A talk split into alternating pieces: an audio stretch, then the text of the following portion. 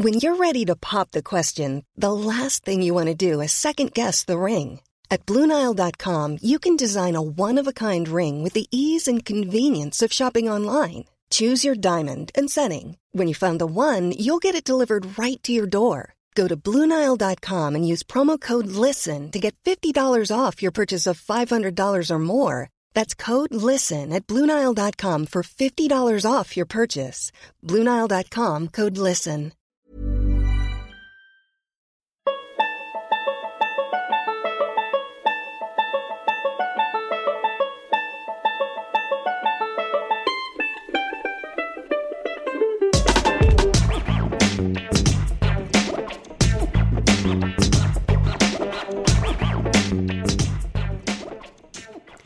Bist in einer Vaudeville-Familie geboren. Vaudeville-Theater kann von allem handeln. Komödie, Musik, Tricks mit Tieren und Magier, die ihre Zaubertricks vorführen. Und deine Eltern zogen auch durch die USA, um Publikume zu amüsieren. Das war noch die Zeit vor Filme und Kinos. Du wurdest in Pica, Kansas geboren, weil die Eltern dort auftraten, zufällig, als der Mutter die Wehen kamen. Dein Vater, Joe Keaton, besaß eine reisende Show mit keiner wenigeren Persönlichkeit als Harry Houdini, die Mohawk Indian Medicine Company genannt, und verkaufte auch an der Seite sogar Patentmedizine. Du wurdest auch Joseph genannt, aber so wie du die Geschichte erzählst, kam der Name Buster von Houdini selbst. Als du erst 18 Monate alt warst, fielst du vor Houdini die Treppe runter. That was a real Buster, sagte Houdini. Und dein Vater fing an, dich Buster zu nennen. Und du bist heute noch als Buster Keaton bekannt, der beste Schauspieler aller Zeiten. Mit drei Jahren wurdest du schon zum Vaudeville Entertainer. Ihr wurdet als die drei Keatons, The Three Keatons, bekannt. Das war noch 1899. Der Akt war eine Komödie-Sketch, wo deine Mutter den Saxophon zur Seite spielt und du und dein Vater Joe im Mittelpunkt auftrat. Du würdest so tun, als seist du ungehorsam, bis dein Vater immer wütender und wütender wirkte, und schließlich wurdest du durch die Luft geschmissen. Sogar einen Koffergriff haben sie in deinem Klamotten genäht, um dich besser werfen zu können.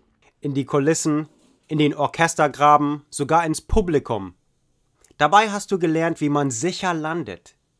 Wie eine Katze brichst du dir den Fall mit einem Fuß oder Hand und kommst unverletzt davon. Kein einziges Mal wurdest du verletzt oder hast dir was gebrochen, nicht mal eine Prellung. Aber du warst schon damals ein guter Schauspieler. Kindesmisshandlung wirft das Publikum deinem Vater vor, sogar ab und zu verhaftet.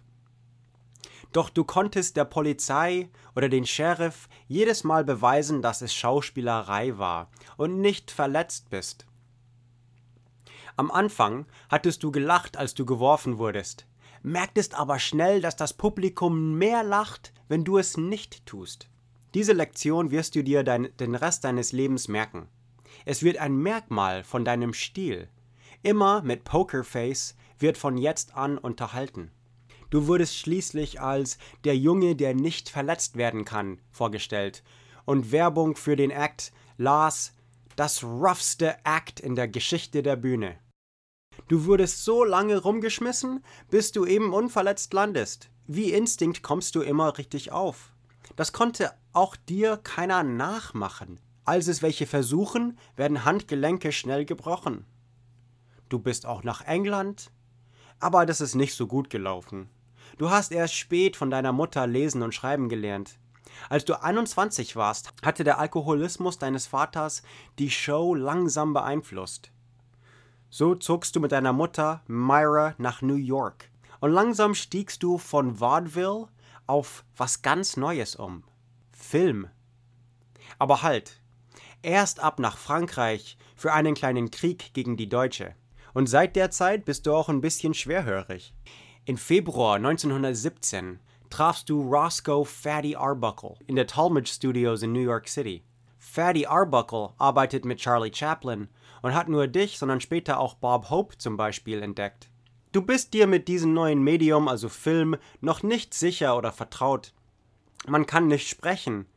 Man hört im Kino nur Musik. Gespräche werden per Text auf dem Bildschirm übermittelt. Aber Arbuckle hat dir erlaubt, wegen deiner Neugierde eine Filmkamera mit ins Hotel mitzunehmen, den du dann auseinander und wieder zusammenbaust. Und am nächsten Tag gleich bekommst du eine Rolle als Co-Star und Gagman, also einer, der visuell Witze reißt, wie Charlie Chaplin. Für den Film The Butcher Boy, der Metzgerjunge. Das ist deine erste Rolle. Insgesamt warst du in 14 Arbuckle Kurzfilme und schaffst es auch langsam dir einen Ruf zu machen. Arbuckle wurde später sehr berühmterweise wegen dem Mord von Virginia Rapp angeklagt. Dreimal kam er vor Gericht.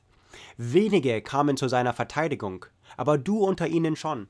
1920 bist du der Star von einem Film, The Saphead. Und dann kamen Buster Keaton Comedies unter deiner eigenen Produktion, Buster Keaton Productions. Filme wie One Week, The Playhouse, Cops, The Electric House kamen von dieser Zeit.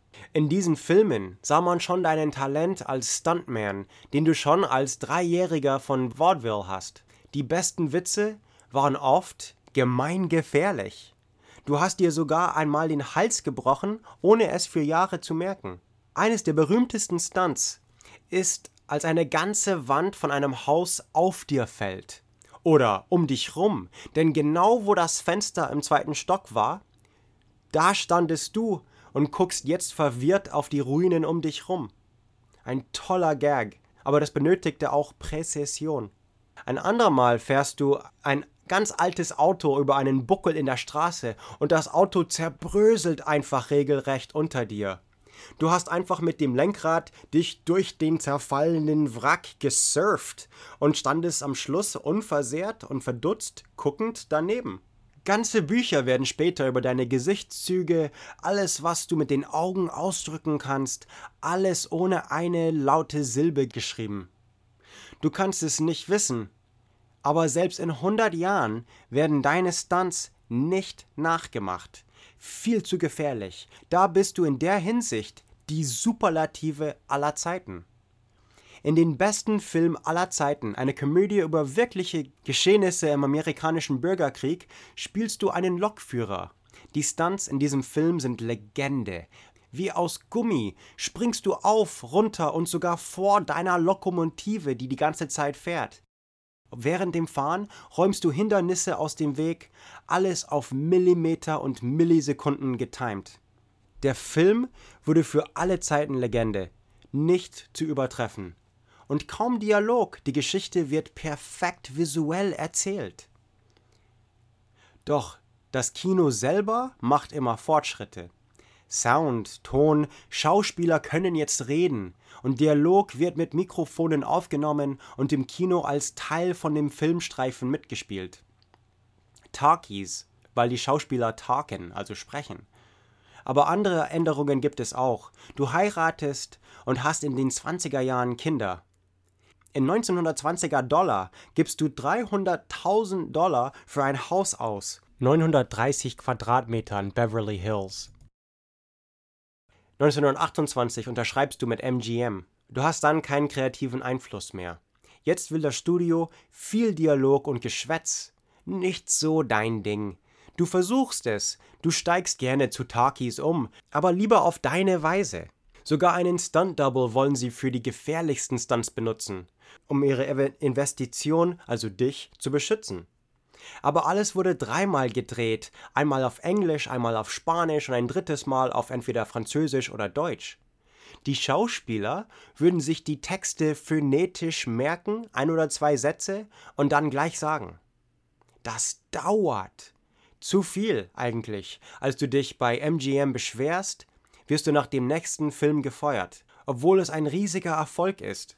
Alles andere in deinem Leben stimmt auch nicht ganz mittlerweile. Du lässt dich scheiden. Du fängst an, zu viel zu trinken. Du wurdest einmal zu einer Anstalt verwiesen. Laut einer Legende nach konntest du von der Strickjacke entkommen durch einen Trick, den du von Houdini von deinen Vaudeville-Tage gelernt hast. Und 1933 heiratest du deine Krankenschwester. In einer etwas längeren Sauftour hast du sie geheiratet bis nach Mexiko und erinnerst dich angeblich gar nicht daran. Du nennst diese Zeit jetzt einen alkoholischen Blackout. und die Krankenschwester selber, deine zweite Ehefrau, wusste gar nicht von deiner ersten. Und so ist es auch keine Überraschung, dass die Ehe nur zwei Jahre dauerte. Aber fein, daneben nach Paris, Spanien, England, Le Roi des Champs-Élysées, The Invader, in Europa drehst du noch Filme. Aber dann doch lieber nach Hollywood zurück. Ein paar visuelle Komödien, die aber dann auch unterrichten sollen. Sogar für Marx Brothers Filme hast du geschrieben. Du hast Lucille Ball geholfen, berühmt zu werden, später aus I Love Lucy berühmt. Eines der erfolgreichsten Fernsehserien aller Zeiten in Amerika. Bis zu dem Krieg warst du bei Columbia Pictures und da wieder als Star. 1940 hast du geheiratet.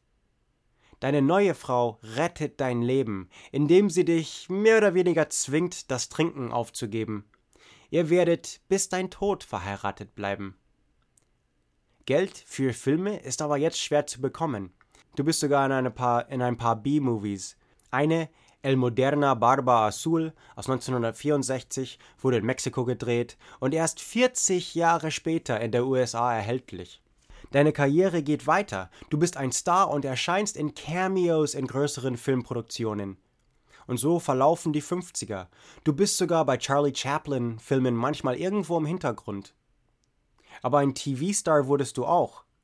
Die Buster Keaton Show 1950. Aber jede Woche mit neuem Material anzutanzen, ist dann doch ein bisschen zu viel. 1957 kommt eine Spezialfolge von This Is Your Life über die Buster Keaton Story. Deine drei Ehefrauen werden in einer Person geschmolzen, aber da wurde deine Lebensgeschichte bis jetzt erzählt. Du warst sogar 1961 bei der Twilight Zone dabei. In der Folge reichst du nach 1890 zurück. Und dein letzter Film erschien 1966. Denn dann, im Alter von 70 Jahren, überholte Lungenkrebs deine Gesundheit ziemlich schnell und du starbst am 1. Februar 1966. Zwei Sterne hast du in dem Walk of Fame in Hollywood Boulevard. Eins für Film und eins für Fernsehen. Jackie Chan wird dir alles nachmachen. Jede Bewegung wird von Jackie Chan vorsichtig studiert. Genau, Jackie Chan hat alles von Buster Keaton. Wie Charlie Chaplin hatte Keaton auch einen Trademark-Look, den Pork Pie-Hut. Er hat seine eigenen Hute gemacht, mit Hilfe seiner Frau. Das fängt mit einem Stetson Cowboy-Hut an und wird niedriger geschnitten, die Krempe dann mit Zuckerwasser verstärkt. Um die sechs Hüte pro Film wurden benötigt, da er sie oft ruinierte in seinem Stunts. Und ich empfehle übrigens den Film The General sehr. Es ist wirklich immer noch heute ganz klar eines der allerbesten Filme aller Zeiten. Was es an Talent und Planung brauchte, ist wirklich hart zu übertreiben.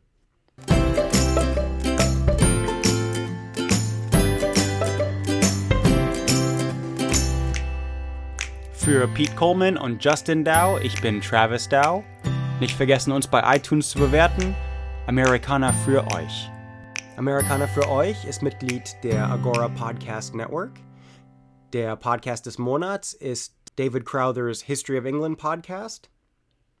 Und ich möchte noch einen anderen Podcast erwähnen. Eines meiner absolut Lieblingsgeschichtspodcasts, wenn ihr Englisch versteht.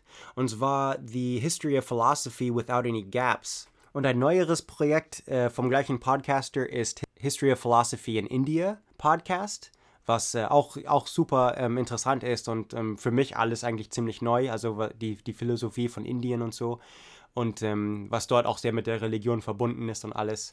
Ähm, sehr toll, unglaublich guter Podcast. Ich hatte auch den Podcaster schon mal bei mir zu Gast bei History of Alchemy Podcast. Außerdem lebt dieser Podcaster, Peter Adamson, unter euch. Er ist Professor für Philosophie in der LMU in München. Ich bin da auf seine Bücherregale im Büro total neidisch. Und der wissenschaftliche Name von, der, von Giraffen übrigens, also Giraffe camelopardalis, heißt etwas, was schnell geht, ein Kamel wie ein Leopard markiert ist. Wenn ihr Peter Adamsons Podcast hören würdet, ähm, dann wüsstet ihr auch warum. Die armen Tiere werden immer bis zur Unendlichkeit zerstückelt und so. And have a nice day. Hey, it's Paige DeSorbo from Giggly Squad. High quality fashion without the price tag. Say hello to Quince. I'm snagging high-end essentials like cozy cashmere sweaters, sleek leather jackets, fine jewelry, and so much more. With Quince being 50 to 80% less than similar brands. And they partner with factories that prioritize safe, ethical, and responsible manufacturing. I love that. Luxury quality within reach. Go to quince.com slash style to get free shipping and 365 day returns on your next order. Quince.com slash style.